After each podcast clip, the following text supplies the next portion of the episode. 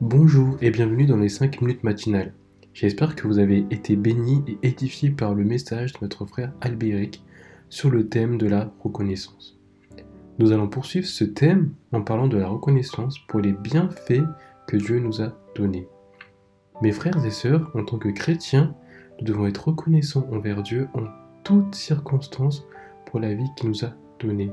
Si aujourd'hui tu écoutes ce message, c'est que Dieu a encore permis est-ce que tu es le souffle de vie en toi, alors sois reconnaissant pour cela, car d'autres personnes n'ont pas eu cette grâce.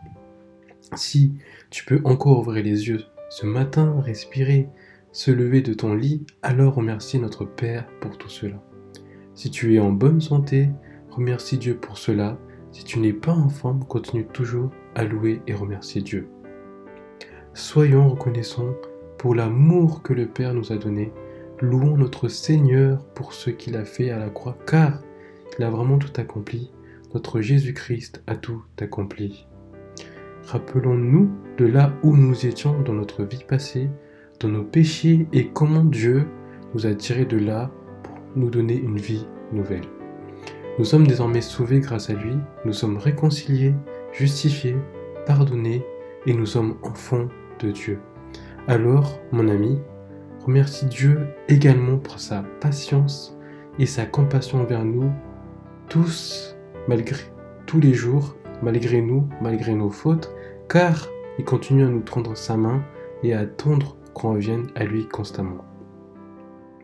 Mon ami, je t'invite aussi à louer notre Papa céleste pour les activités que Dieu nous a données, que ce soit dans ton travail, tes études ou même si tu es au chômage, remercie-le car ce sont des choses qui nous donnent afin de travailler en nous et de nous faire grandir dans notre vie. Remercie le Seigneur pour la famille, l'église que tu, que tu, que tu as, où, où tu es, les amis que tu as, toutes ces relations que tu as aujourd'hui. Bénis l'Éternel pour tout cela. Remercie-le pour toutes les personnes qu'il a mis et mettra sur ton chemin. Lorsque vous lisez les psaumes, David invite souvent à louer l'Éternel. Par exemple, le psaume 136 dit Louez l'Éternel car il est bon, oui, sa bonté durera toujours. Toi aussi, loue l'Éternel, remercie-le parce qu'il est bon. Il est bon dans ta vie en tout temps. Il est bon, peu importe la saison par laquelle tu passes, que tu sois dans la joie ou que tu vis actuellement des épreuves, Dieu est bon. Remercie-le pour tout ça. Si tu as des dons et talents aujourd'hui, remercie-le pour cela car Dieu te les a donnés pour le glorifier. Bénis l'Éternel, mon âme, que tout ce qui est en moi bénisse son saint nom. Bénis l'Éternel, mon âme, et n'oublie aucun de ses bienfaits. Un des psaumes de David.